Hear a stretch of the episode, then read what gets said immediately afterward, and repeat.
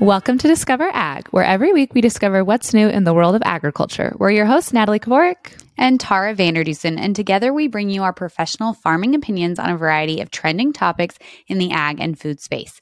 This week we are back with episode 77 of Discover Ag, and as always, it is brought to you by Case IH. To the men and women at Case IH, farming is a way of life, a life they live every day on millions of acres across North America. Get to know the farmers who work at Case IH and see how they bring that perspective into everything Case IH does. Visit builtbyfarmers.com to see their stories and you can even share your own. Built by Farmers, Case IH, a proud sponsor of the Discover Ag podcast. Okay. Do you know what I was thinking about the other day that made me chuckle? What? When we thought we were sourdough girlies. Speak for yourself. I am still a sourdough girly. I cooked sourdough cookies last night. You are? Booyah. Yeah. I like Yes. I almost killed it once. Remember, I text you like in a panic because Guinevere loves the sourdough. And I was like, I think I killed the sourdough. And then our friend gave us some great advice and I revived it. I even emailed the lady who sent me the original sourdough starter and was like, I think I killed it and my child's going to be devastated. So she sent me extra starter in case I kill it that I'm like ready to go. But no, mine's alive and thriving. And mine is actually thriving in other states. Like I have passed my sourdough on to it's in California, it's in Texas, it's in a lot of places in California. I wouldn't so, have brought this up if I thought you were such a thriving baker person. over there. I had no idea. Yeah. I've just been like low key living my best sourdough life. Mine is absolutely sitting in the back of my fridge with a very large layer. You know how it gets like that black, not because you haven't let it die yet, go dormant. But mine no, has that layer, which mean, I know you're, I, you are supposed to be able to bring it back. I just don't think I have the energy. You have the energy, and I don't have the energy. I pulled it out. It had been living in my fridge for a little while. And this weekend, the girls were like, Mom, like, we miss, can you bring it back? The, I only cook two things. I cook a few things. No, I did banana bread recently. I do crepes almost every weekend and sourdough. Toot, toot. Someone's toot, toot in their sourdough. So, it's actually funny. The reason I revived it this weekend is I have been working really hard on my nutrition to lose some weight and I hit my goal. So as anyone would do, I made my favorite cookies and ate like all of them in one sitting. So I have to know, did you and Dan watch the Final Four this weekend? No. If U of A is not in it, I don't really care. Did you? No, I didn't, which I, surprising, I grew up in a basketball family. I played basketball. My sisters did. That's just what we did. What? And so I didn't usually, know that. You did it? Learning new things. No, I thought you were like a cheerleader. Oh. We had a cartwheel competition. I did not know you played basketball. Learning yeah, new things. That was my absolutely my main sport. So normally I do, but I didn't. Luke ended up going into town with and watched it with some friends. Uh, How was Clarkson Farms? It was really good. It's actually getting I feel like season 1 was really great from like an introduction standpoint. Obviously a ton of humor. Definitely like I've always said I feel like he showcases and has practical information about agriculture. But this season 2 is starting to get really emotional. He wants to open up a spoiler alert for anyone who hasn't watched it. He wants to open up an on-farm restaurant and there are citizens in his little co- county's not the right word, but whatever it is in where he's at, opposing it. And he talks a lot about how area farmers need it. I didn't realize this, but TB, they were like dealing with a bunch of TB. And so there was a dairy farmer that has lost over 50% of our herd to it. And so he like brought them together as a co op and they were just talking about how, and there was a pig farmer who was talking about how he was struggling trying to get his pig processed and just obviously all the things like when you're in agriculture, you're aware of and there was a line in it. He said something about can you imagine any under industry like working on these premises that when they were talking about like the price and just everything they were up against and i got i cried during clarkson farms. I got really emotional. I'm glad that somebody on television is doing the most for ag because i don't know if you saw my stories but my mom sent me this video. Her and my dad were watching a tv show and in the middle of the tv show like it was a scripted tv show not reality. So someone actually took the time to write this. The it was like a mom and daughter and they the daughter was like i'm hungry and the mom was like i'll go get you like a glass of milk. And she was like thank goodness we have this plant-based milk because because the cow's milk is just filled with hormones and bad things for you. I like could not believe it. My mom said it only got worse from there. She didn't send me the rest. She was like, then they went on to being like, yeah, that's why we're all converting to being vegan. And like, it was literally scripted into the show, this massive amount of misinformation about cow's milk. So I did watch your story and I honestly didn't think much about it. But now that you're bringing it up, I wonder if a sponsor, I wonder if there's funding for the plant based, and that's why they're so intentional about making that narrative Ooh. and some of the key talking points. Like, I'd be interested to see where the dollars for that TV show are coming from.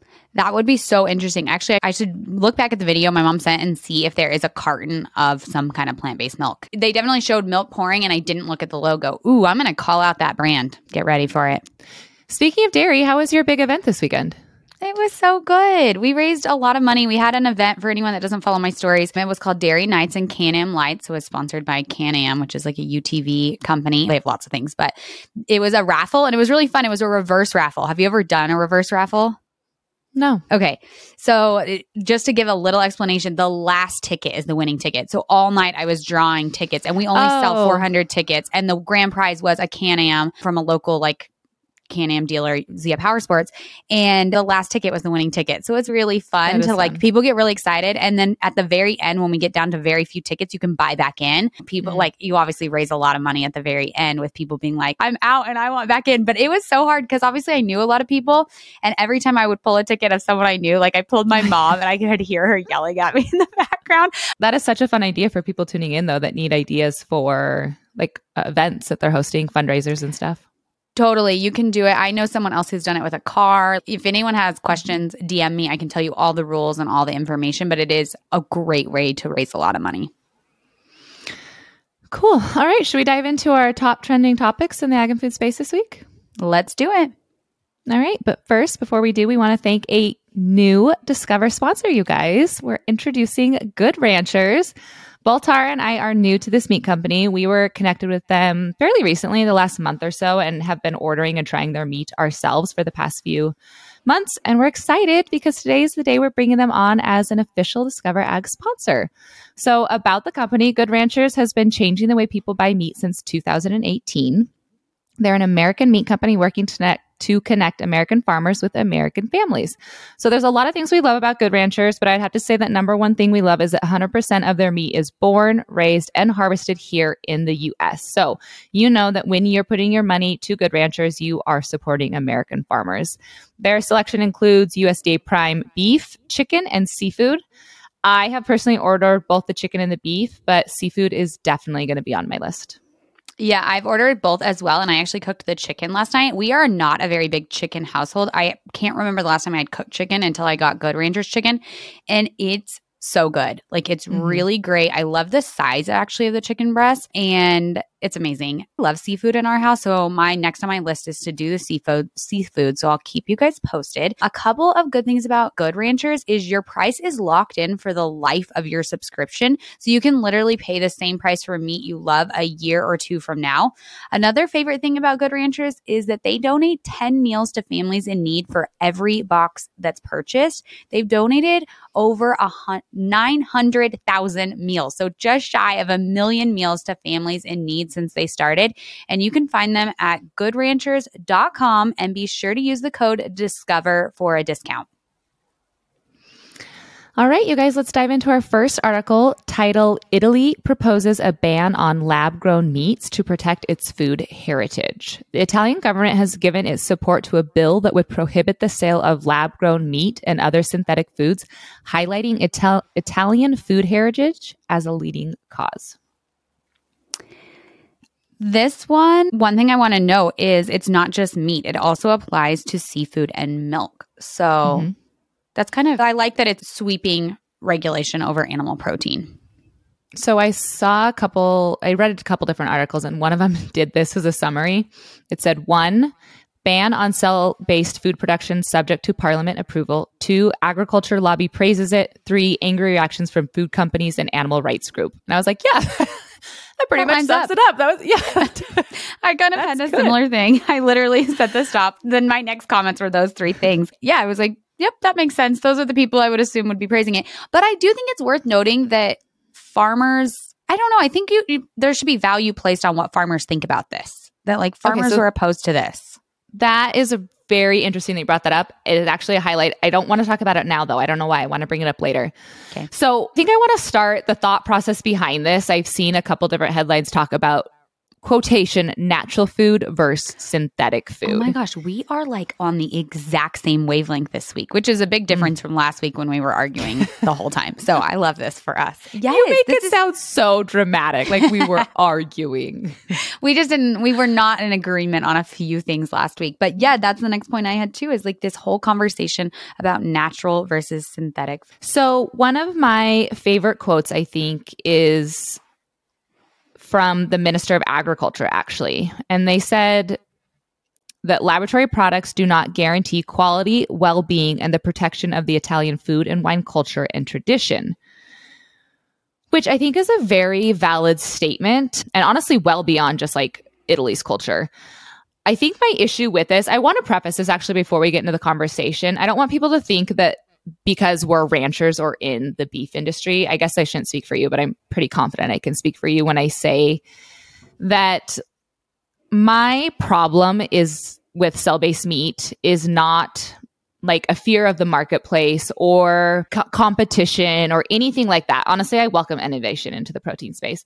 My problem is more that cell based meat has yet to one, prove anything when it comes from a health standpoint, and two, anything when it comes from a sustainability standpoint. And I think all of these companies and everyone who's hyping this up all proposition it on those two peg things that it's going to be healthier and it's going to be more sustainable from us. And so I love that the Minister of Agriculture pointed that out and said that lab products don't guarantee. And then he went on to say everything. And I was just like, yes, give the man a microphone. That is a very valid, like he said it really well, I think. Yeah, I agree with you. I feel the same way. It's not that I'm afraid of the product, it's the health claims and the environmental claims. And actually, the dairy guy that was quoted in this article said promoting a product that was anything but natural under the pretext of protecting the environment is wrong. And I agree with that. It's like we have a really healthy product with animal protein, whether that's beef, milk, or seafood. And they're like riding on our coattails when we can't actually prove there, there's no science between on, on how this is actually going to be processed in our bodies, what the impact of the factories where these synthetic meats are being processed, like what the impact is on the environment. So they're like claiming really strong stances without being able to back them up while also writing like on our nutrition coattails that people know they can get good quality from meat and steak. Mm-hmm. So, going back to what you said about farmers should have a say in it and that the support is there. So, there's this Italian farmer group called Coldiretti, and I honestly tried to look them up more, but my Italian is not up to peak. And I was hoping there would be some like English information on this group to figure out if it just more information, if it's a, who they are, what they stand for, like where they're funding it, like just information about them, but there wasn't a lot. But they came up in a ton of other agriculture articles, like Italian based articles. So it must be a pretty prevalent, this Coldiretti must be a pretty prevalent, like, I guess, ag group for farmers. But they've collected over a million signatures to support this, one of which the prime minister has signed. And I felt like that was obviously a very big deal. But going back to what you said, beyond the support of the farmers, this idea that farmers should have a voice in this and th- that it matters, food sovereignty entered the chat because the minister is quoted as saying she the reason why she signed this is because of protecting the food heritage. And she also talked about how she renamed the Ministry of Agriculture and Food Sovereignty. And I feel like I've seen the words food sovereignty a lot, but I've actually never gone a layer Googled deep it. of what that means and stands. Do you know? Did you know? No. Or do you know? Mm-mm. No. I'd love okay. to know.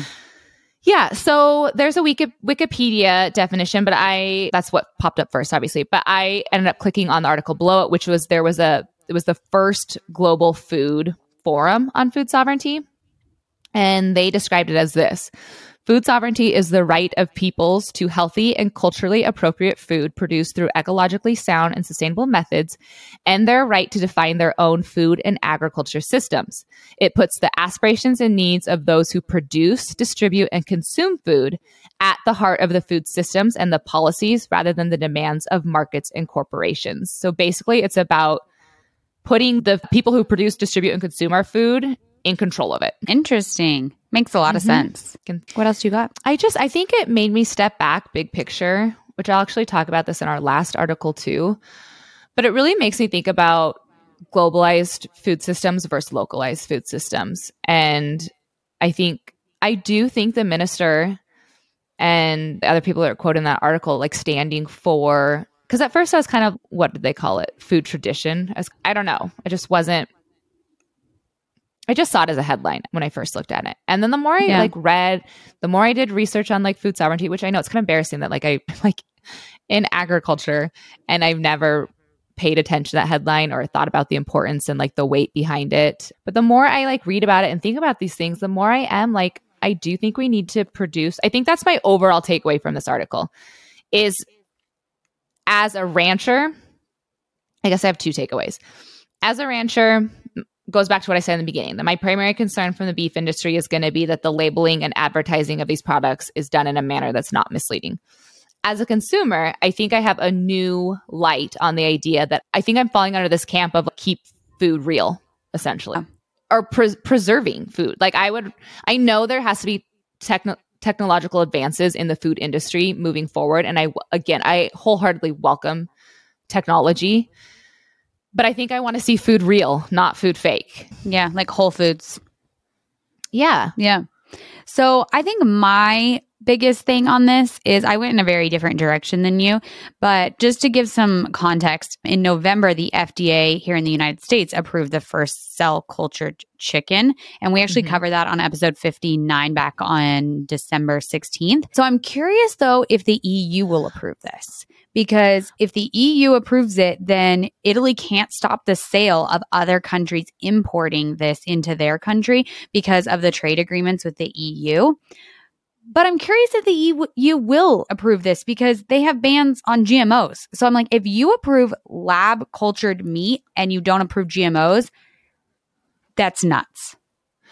I don't know much about the EU. I don't know what the right word is. Is it like food administration, maybe?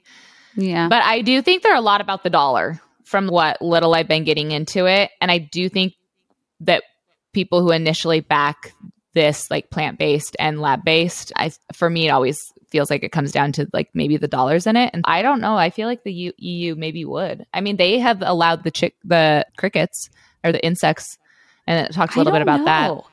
That's interesting because I feel like there's a lot of money behind like GMO companies as well wanting that. That's true. But That's true. I don't know. I just feel like I always see the EU. I feel like Food Science Babe always has stuff that's, oh, the EU has this ban and it's allowed in the United Mhm. States. And so I'm just, they have a lot of things that they don't allow. So if they allow this, I just feel like that's like backwards of everything else they've been doing.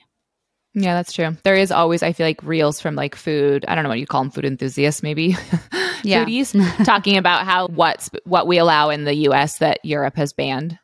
Although sometimes those are very misleading and they're just titled something different in the U- EU, but that is an entirely different conversation. It is an entirely different conversation, but I do feel like, as you pointed out, EU does put themselves on like a pedestal, essentially a little bit of look at what we like the st- high standards we have. Maybe is the way to say it.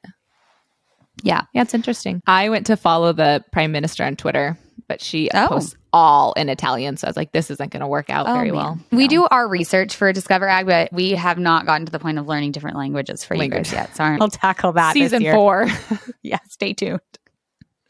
All right, moving into our second interesting news piece, you guys, which is also brought to you by another sponsor we're excited to introduce today, none other than Culver's. That's right, you heard me right. Culver's is a sponsor of the Discover podcast, and they will be for the entire month of April because we are helping them promote Scoops of Thanks Day, which takes place May 4th. So, everyone, mark it down on your calendars right now. May 4th, you are going to want to visit your local Culver- Culver's for Scoops of Thanks Day and donate $1 to agriculture education and get a single scoop of fresh frozen custard in exchange. Why are you going to want to do this, you ask? Because all proceeds benefit the Thank You Farmers Project.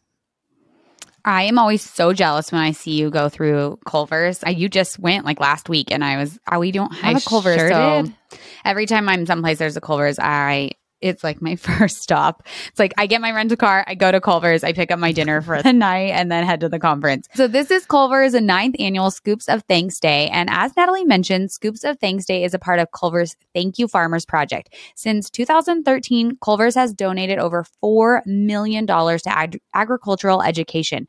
So remember May 4th, Culver's Scoops of Thanks. All you have to do is donate $1 and you will receive a single scoop of vanilla, chocolate, or how now brown cow fresh frozen custard, which is handcrafted with chocolate fresh frozen custard made with farm fresh dairy and infused with their signature root beer, swirled with chopped Dove chocolate and chocolate cake pieces. Wow, that's like a lot going in on in the mm. How Now Brown Cow. It sounds amazing. Yeah, my mouth is watering. I can like hardly talk. Use the drool.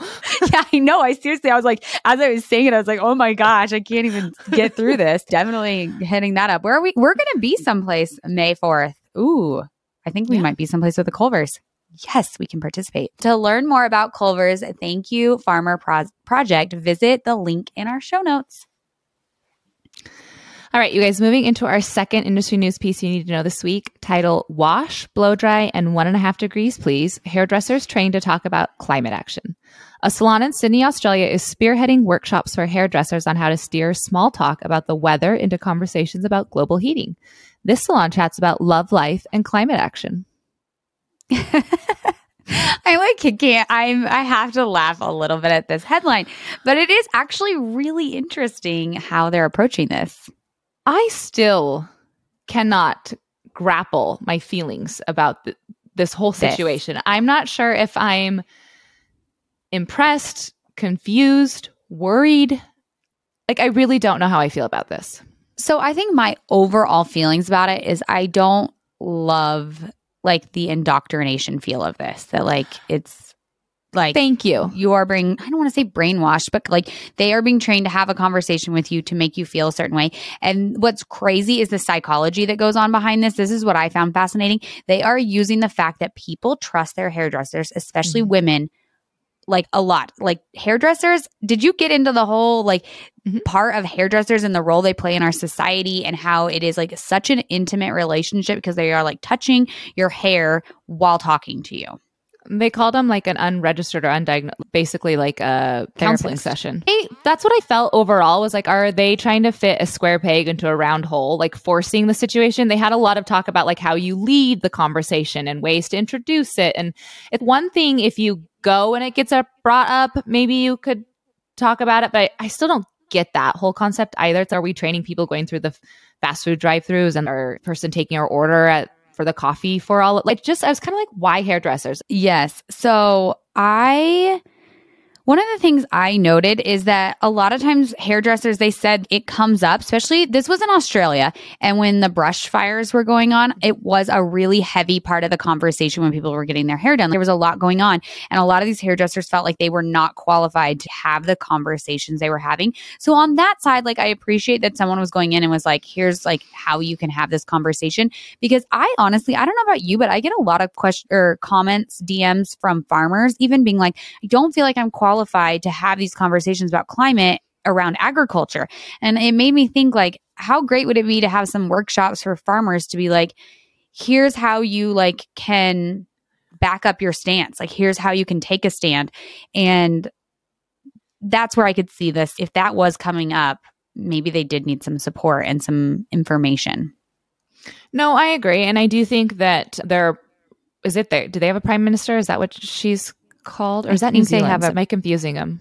Is it a female that's. Australia's or New Zealand? One of anyway, one of them is very climate forward. So I do think that maybe it's a bit more of like culture conversation than it possibly is in places like the US. I think part of my still uncertainty about this whole thing is that and I couldn't find any information, maybe you could, but when I tried to find I did find that they the workshops are ran by climate scientists. So this there's a salon owner that spearheaded this idea. She called it what? A brush with what was it called? Like a brush with climate or something. Yeah. A brush I'll with come up- climate. I'll come. uh, The project called A Brush with Climate, yeah, is spearheaded by the owner of the salon, but she does bring in two climate scientists to talk about it. But other than that, I could not find anything of this. The work topics included at the workshop, No. topics discussed. I don't know what, how they're training them. Like, I don't know any of that information, and I could not find it. I even tried to find like a website for this brush with climate, and I could not. And so I thought that was really weird. That like I, I don't know what's being taught there. And I think that makes me a little uncertain. Uh, one of the things I thought that you were going to bring up, and maybe you are, but they said that people need more than just science. They need people they can trust and they trust their hairdressers. And it goes back to we have a great quote from Kim Stackhouse. I'll let you say it because I feel like you you love it. Yeah, the episode's releasing actually next Tuesday, you guys, with her finally. But she talks about how when it comes to the ag and food space, it's the only industry where food and science, or sorry, oh my gosh, I butchered it. It's the only industry where science and emotion are on the same playing field. And I think that's a pretty profound way to think about like some of the I guess why it gets so complicated is because even though sometimes we have the science to support things, people emotion overrules it. Like you can't control that strong feeling they have about whatever it is you're talking about, even when you have facts and numbers to support it. Yeah. And so that is that goes back to that whole trust with their hairdresser. I was laughing reading this though. I get my hair done pretty, I obviously highlight my hair. So I probably get my hair done more often than you. So my appointment lasts for a long time. My hairdresser, I didn't know her before she started doing my hair. She's literally one of my best friends now.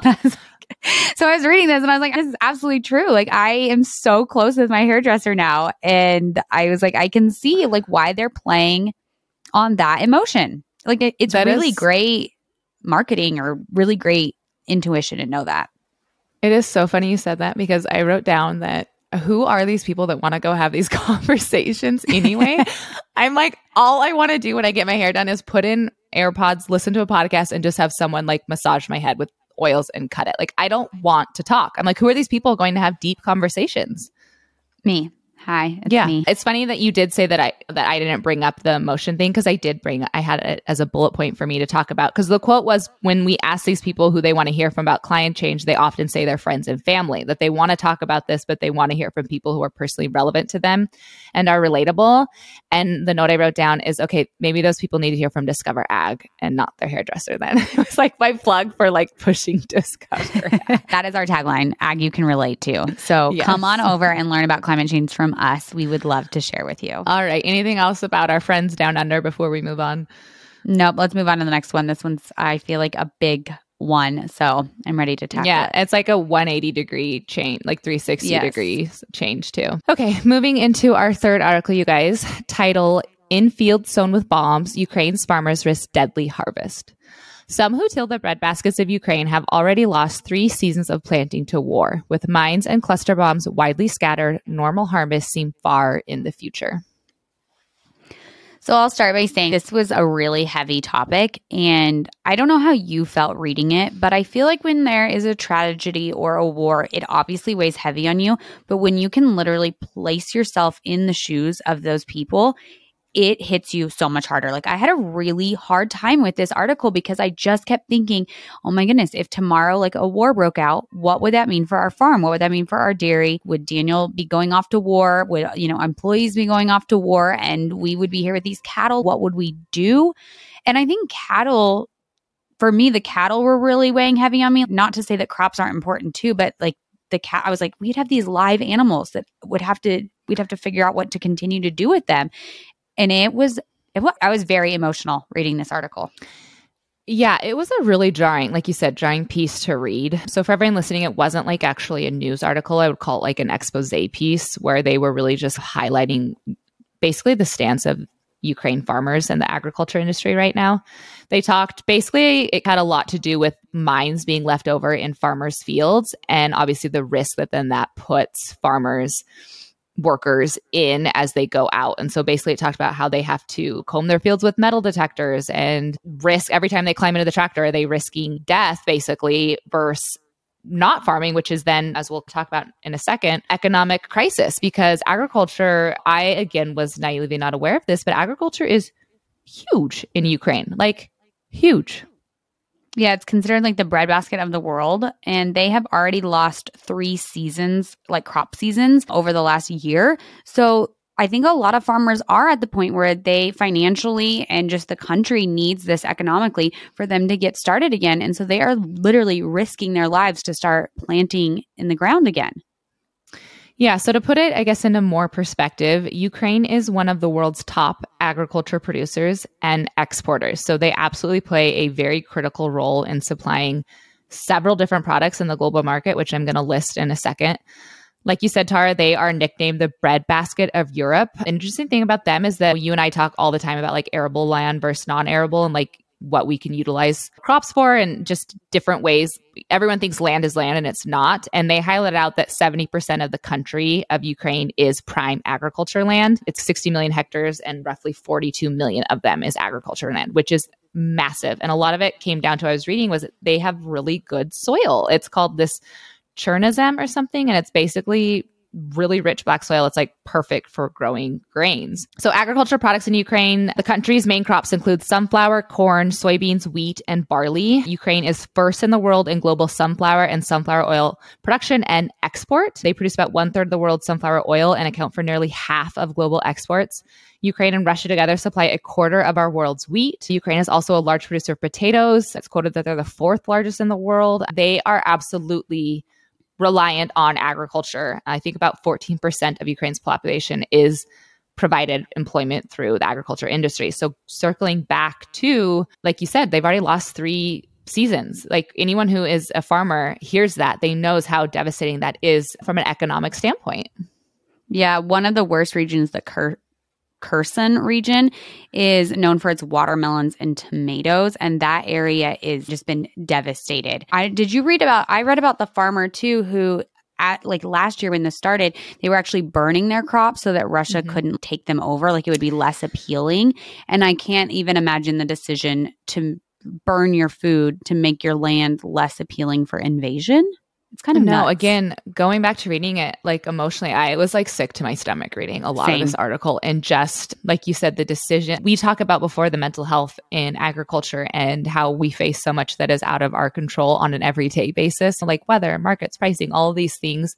And then you compare that to the emotional toll of making those same decisions with war and added on like the emotional scarring of that as well as like lives lost. Um, it honestly it really made me sick to read this article like but you and i talked about this we talked about how even though we felt like this was a really heavy piece we still want to talk about it because i think it's important yeah. no one is no one's bringing awareness to this or talking about this financial state of farmers whether it's from a money aspect or a mental aspect and also i don't i would going to go out on a limb and say I'm not the only person that didn't realize how viable Ukraine is from an agriculture standpoint when it comes to exportation and importation. Like these are the conversations that more people need to be having and talking about, even though it is like this really it's a very sombering it's like not a fun time we switch from hairdressers to this it's not exactly fun yeah, there was this quote that I thought really summed up the article for me. And the goal of Russians was to destroy farmland because it prevented us, this was the quote from a Ukrainian perspective, prevented us from bringing back a stable life for people. Mm-hmm. Like ag is a stable life. You providing food for people is what brings a stable life. And that was their goal was to destroy that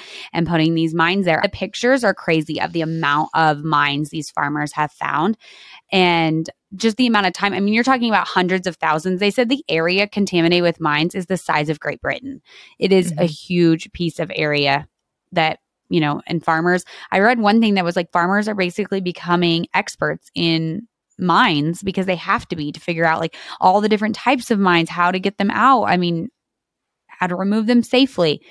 Lots for farmers to take on. And then the economic toll, I think, is one that is not the damage to Ukraine's environment is estimated to be at 50 billion in the form of pollution of land, air, water resources, destruction of forests and natural reserves.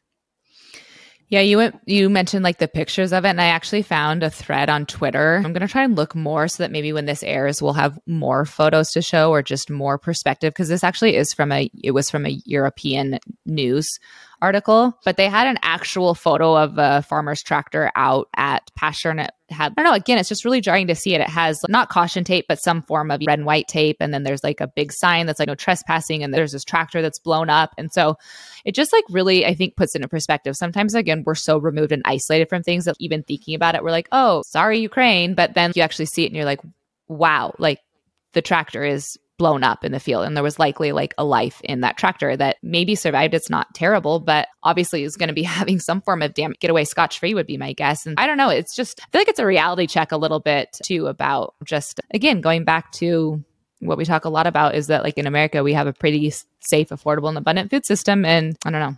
To have that taken away in the, in the course of a year you know that to have that removed. One thing we haven't talked about it too that I just want to mention is the export situation. So even the farmers that are able to continue growing, they're having challenges with exports, but there is a sea corridor that was ne- negotiated by the UN last year that allowed already harvested crops to be exported out. So to help with the kind of food crisis, to offset that food crisis.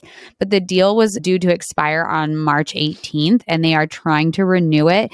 And that way, like if farmers are able to harvest they can actually still sell their crops, which is a really important piece. So you have the farmers yeah. who can't even harvest or can't even plant. And then the ones that are, how do you get it out of the country and make money off that to obviously stimulate the economy? So, on that note, I found an article by Successful Farming that was like titled, I think, What Ukraine Ag Will Look Like in 2023.